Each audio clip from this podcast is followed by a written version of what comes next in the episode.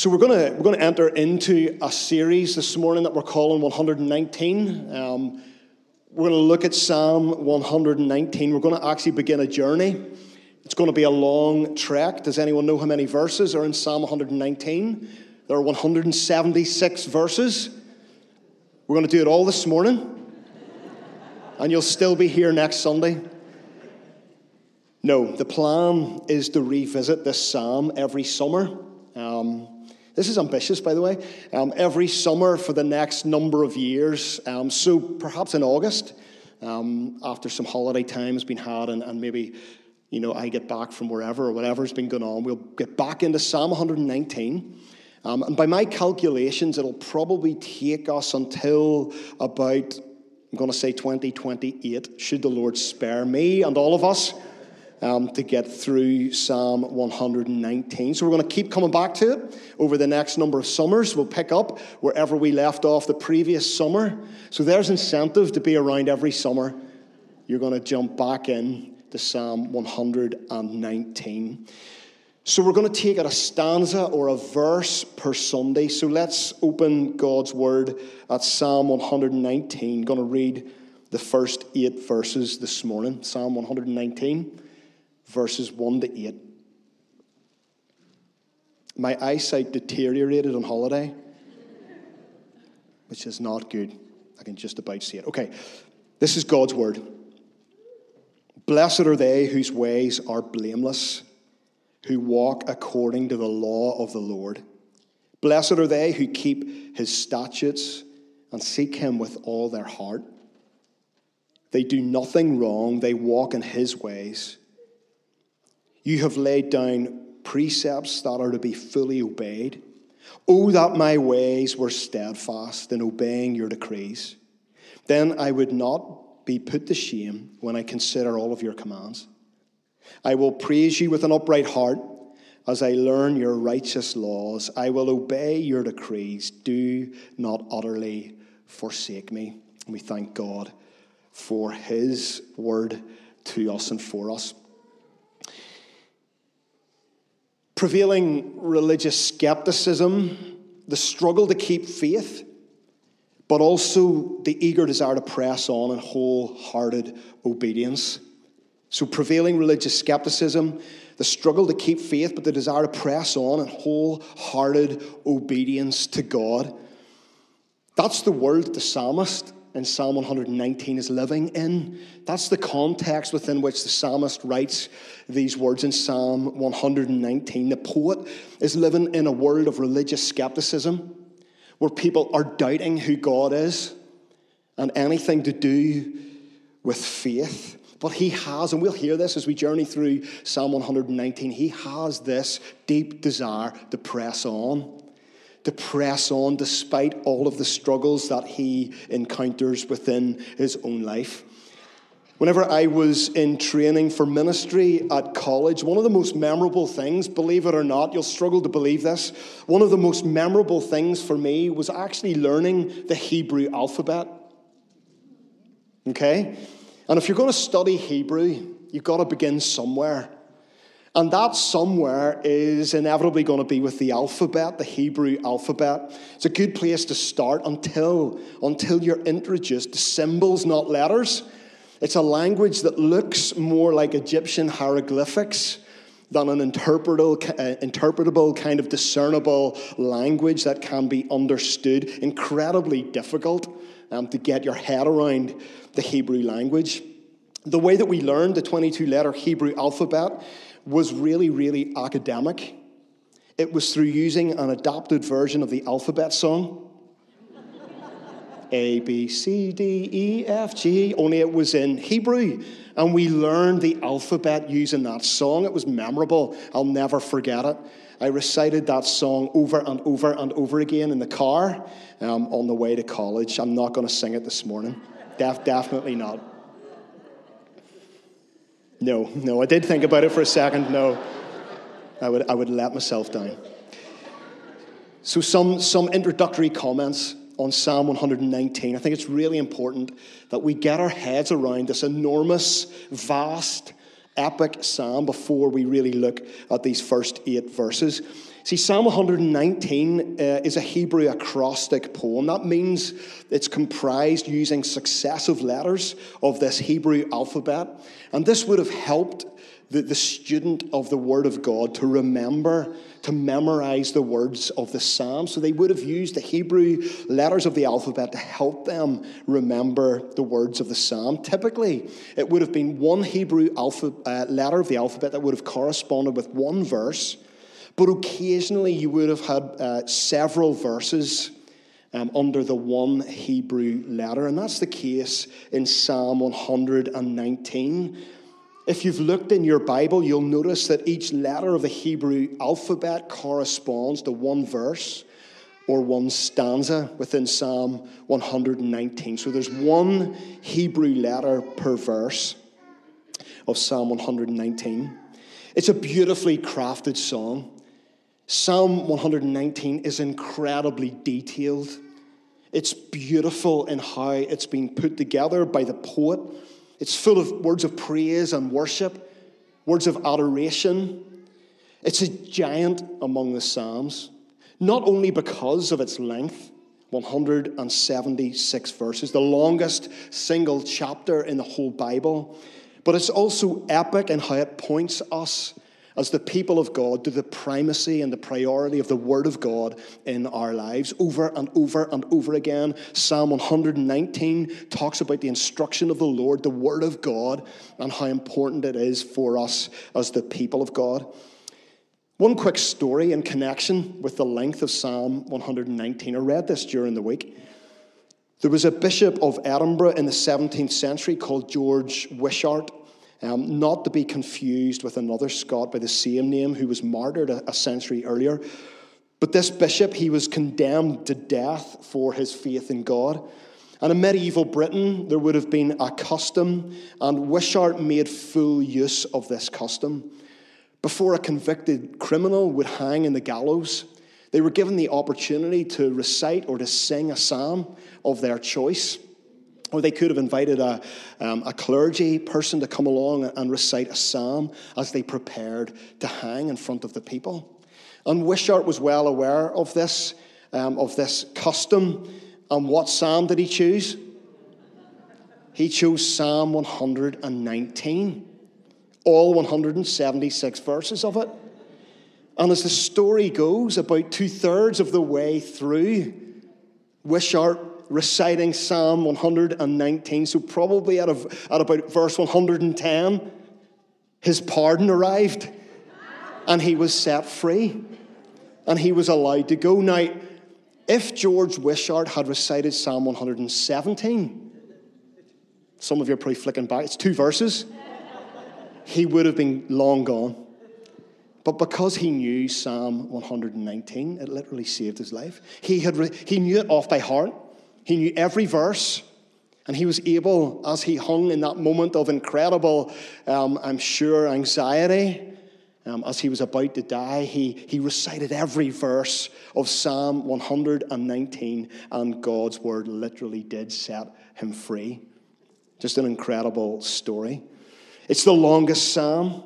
Psalm 119 fleshes out in great detail what Psalm number one introduces us to.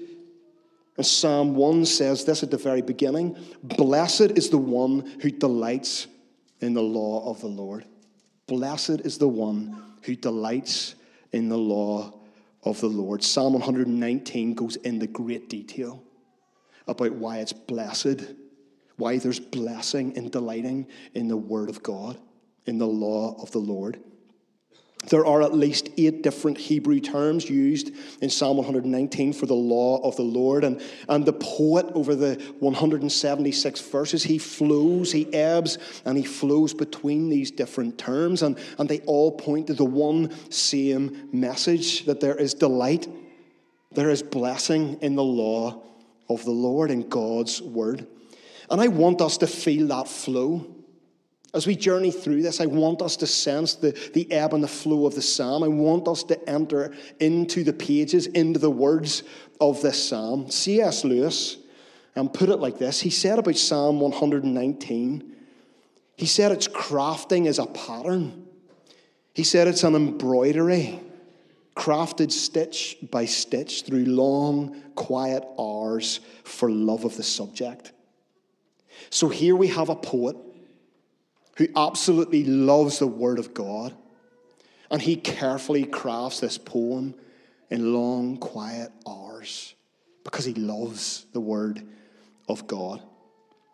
So there are about eight terms, I think I have them on the screen, eight different terms used for the word of the Lord that, that will pop up over and over again as we meander through Psalm 119. The poet, the psalmist, will use the word law. He'll use the word testimonies, statutes, word, precepts, commands or commandments. He'll talk about the ordinances of the Lord and he'll talk about the promises of God. They're, they're all pointing to the same thing. They're all pointing to what God has spoken and how important it is for us to listen, to take heed, and to put into practice what we hear God say to us. So, we're going to pick up each of those themes as we journey through Psalm 119, this singular focus on the Word of God and how good it is for us. Some people have said it's a bit boring. How dare they? It's a bit long. Some people say, oh, Psalm 119 is a bit repetitive. It's all about the same thing. Well, I want, to, I want to encourage us to not have that mindset. I don't want us to think of this as too long, too repetitive, too much about the same thing.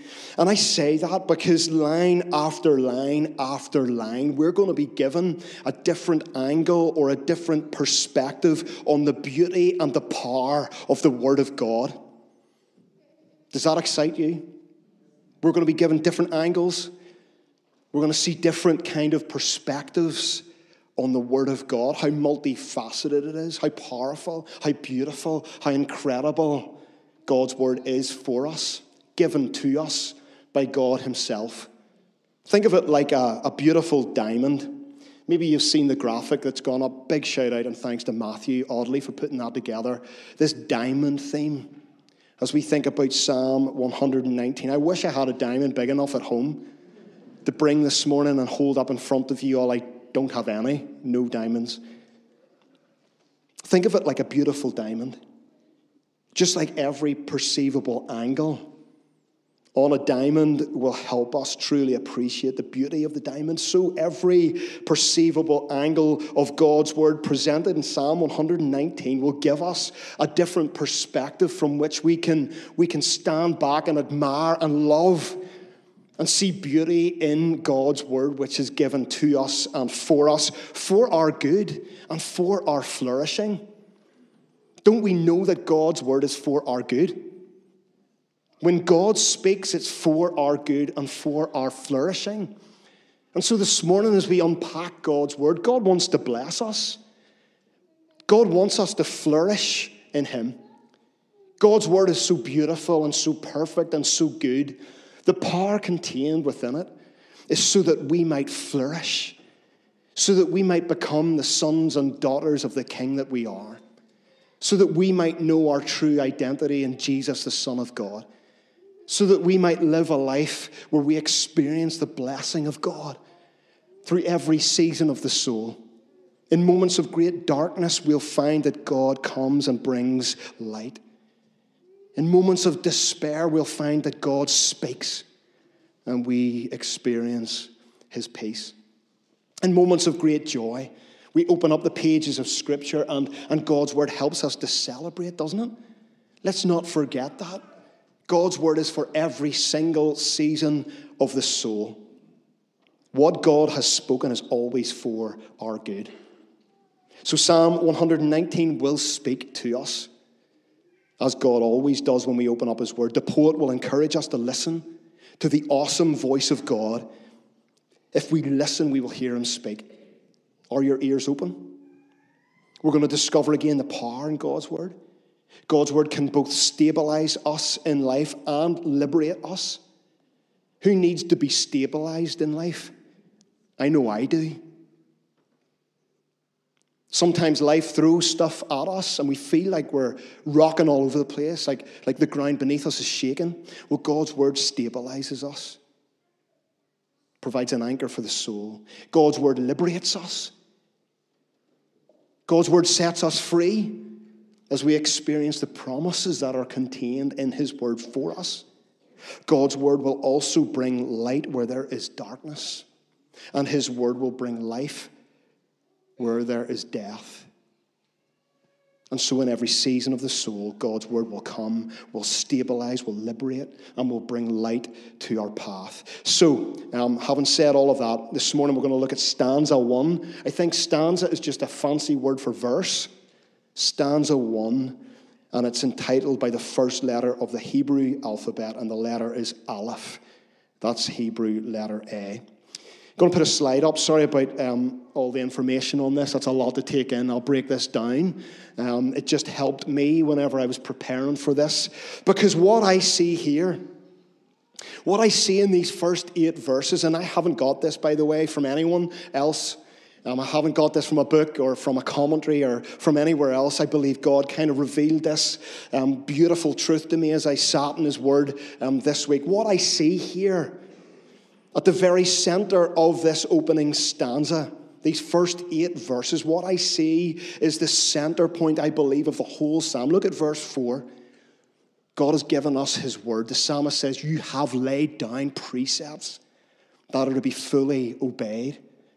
You have laid down precepts, God, that are to be fully obeyed. In other words, you have given us your word. We're so thankful for the word of God in our hands, aren't we? We're so thankful that God has given us His Word, His complete, perfect Word for us. We're not waiting on the Word of God to come. We have the Word of God in our hands on our smartphones. We have God's Word with us. That's what Psalm 119 is all about. God has given us His Word. You have laid down your precepts for us that are to be obeyed.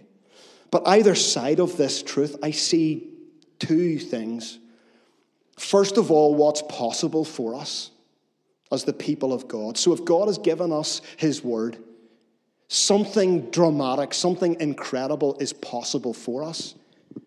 Blessing. Blessing, verse 1 blessing is possible for those who walk in the ways of the Lord. There is blessing. The second thing is blessing for those who seek the Lord with a whole heart. God has given us His Word.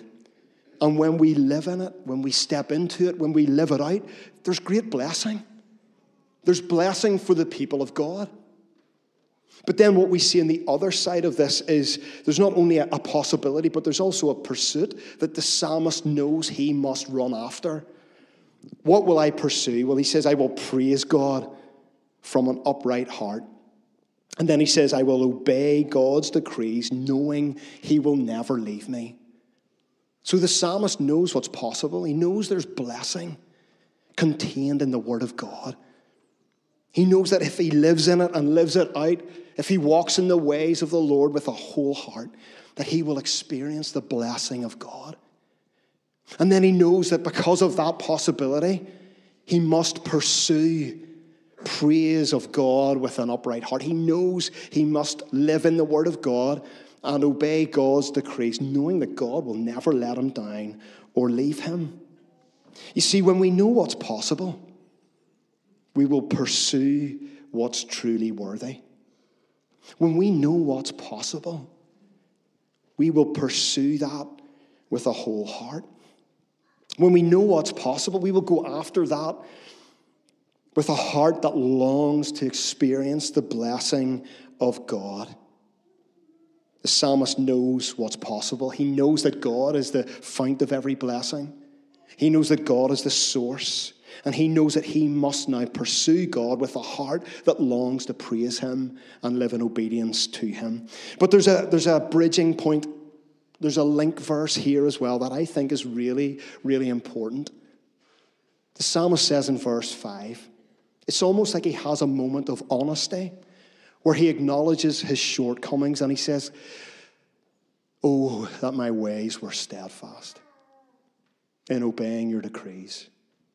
Notice he doesn't say, Thank you, God, that my ways are fully steadfast, that I obey all of your decrees all of the time. He doesn't say that. He says, It's a longing. You, you need to hear the tone. He says, Oh, God, Father, only if my ways were steadfast.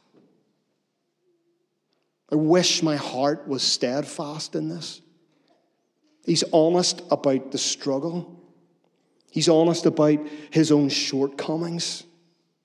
He's being honest about that. He knows where he's probably tried many times before and failed. He knows that his heart ought to be more steadfast, but sometimes he struggles. Oh, how I wish, God, that my heart was more steadfast in obeying your decrees. Or as a message paraphrase puts it, oh, that my steps might be steady, God, keeping to the course that you have set. So there's blessing. I want you to know that there is great, great blessing in the Word of God when we live in obedience to it, when we get into God's Word and let it get into us when we live in obedience to the Word of God. There is blessing, there's a pursuit that we all ought to go on. There's also acknowledging in the middle of it all where we're at with God. Being really honest with Him. Being honest about the reality of the struggle, that we long to be this, but oh God, how I often feel. How I struggle to walk in your ways in the way that I ought to. You see, none of us, none of us are Psalm 119, verse 1, blameless. Is anyone in here blameless? Anyone in here sinless? I tell you what,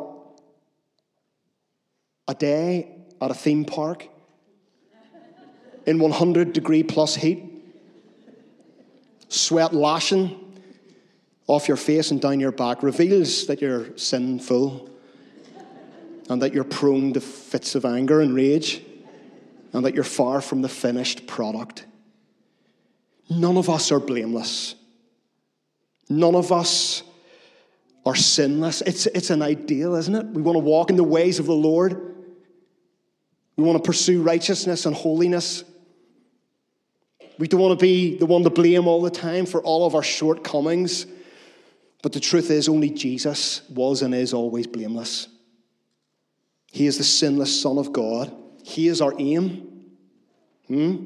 And so, as we strive, as we strive to live in obedience to God, we look to Jesus, the eternal Word of God, the Word of God who was with him in the beginning, the eternal Logos, the Word of God, the Son of God, the embodiment of the Word of God, the Word become flesh. We look to Jesus. Our dependence is always upon Him and upon what he has done for us, that he who knew no sin would become sin for us, that we might become the righteousness of God. That we might be the ones that God would look at and see blameless. Jesus has paid it all. And so, as we come to a close this morning, we need to acknowledge where we're really at with God. Do we want the blessing of God? Do we want to live in obedience to His word, following in His ways? Let's acknowledge where we're really at. If it bothers you this morning that you're not where you ought to be, I'm glad about that. I'm really glad about that because it reveals that the Spirit of God is at work, prompting, prompting you to deeper depths, higher heights as you pursue after God. I want to be part of a church where we long for the ways of God where we seek His presence with all that we have and we live in His Word, dependent upon His Spirit, that our hearts would long after Him, that we would never be satisfied, that we would be wholly discontent with the way things currently are, always striving to go deeper into what God has for us as His people. If you're excited about that, you're in the right church. That's what we're going after. That's what we are going after. So I challenge all of us this morning where are we at with God? Where are we at with His Word? Where are we at? Remember before the summer, what's your plan? What's your pattern? What's your practice? How's that going? Just a moment of confession again before I close up. Have I ever told you that I sometimes struggle with a wayward heart? With a distracted heart? Sometimes struggle with that. Have I ever told you that sometimes my heart feels divided? Have you ever confessed that sometimes my heart desires one thing, but my mind is quickly distracted in another direction. Do you realize that sometimes I, as your minister, your pastor, sometimes I, even I, wish that my heart could be more steadfast. Oh God, that my heart would be more steadfast. God, that I would be more steadfast in walking in obedience to you and your word. God, I wish that I could do better. I think we all struggle like that. Psalm 119 is going to remind us of the beauty and the power of the Word of God. And as we're honest about that, He invites us to once again go deeper, to get back into His Word, to know that when we go there, we will find the presence, the goodness, the blessing of God. Said at the start that the context within which the psalmist writes is one of prevailing religious skepticism where the struggle to keep faith was real for people in the psalmist's day. But there was a desire, like we hear in Psalm 119, to press on in wholehearted obedience. That was the pursuit. It's the same today, isn't it? I don't need to tell any of us that our world is skeptical. There's a prevailing culture of skepticism about God about this. People think we're crazy. Bring it on. People think this does not matter, that what we do here is irrelevant. Irrelevant. They're skeptical, skeptical about all of this, that there's such a thing as a faith in a God here we're going to go back in. We're going to keep going back in to the Word of God, discovering what God has to say to us and for us as His people. And we're going to live this out. And people are going to see that there is a God worthy of it all. A God who not only made us, but who has a plan and a purpose for our lives here on earth. And so we're moving into a new term, a new season of life here in Carnmoney in a culture of prevailing religious skepticism. I couldn't be more excited about all that God has in store for us. Our world needs us as the people of God to be a, a 119 people to be a Psalm 119 people devoted to the Word of God, living in wholehearted obedience to Him. Why don't you stand with me? We're going to pray and then we're going to sing together.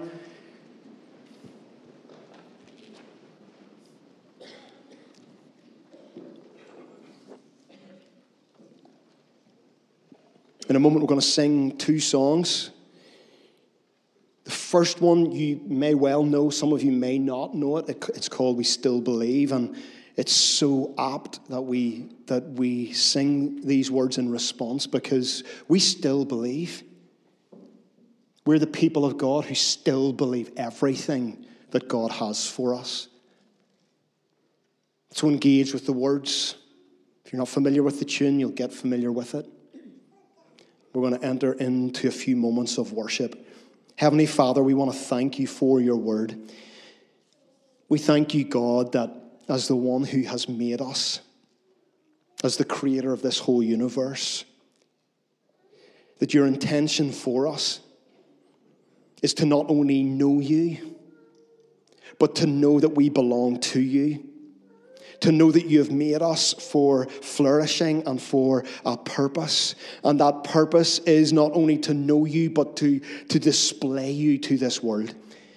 That other people might see and know that there is a God greater than any other, who calls us out of the darkness and into his marvelous light, that we might be children of God. Children not born just of, of a natural birth, but children reborn of your spirit the life that you have given us back again in and through your Son Jesus, and by our spiritual rebirth, the life that you've given us is one of your Spirit, God. It's a supernatural life. We pray that you would reveal your power to us once again. Lord God, as this psalm reveals to us what's possible, that there is great blessing in your word and in your presence. Great blessing. Lord, we pray that we would be honest about where we're at. But Lord God, that you would take us deeper, that we would pursue you. And a pursuit of you begins with praising God from an upright heart. So as we pursue you, Father, we praise you. As we pursue you, Father, we praise you. And as we pursue you, we desire to live in obedience to everything that your word tells us is good. So, Lord God, in these moments of response, we pray that you would lift our hearts as we declare that we still believe. Lead us, Spirit of God, we pray. In Jesus' name, amen.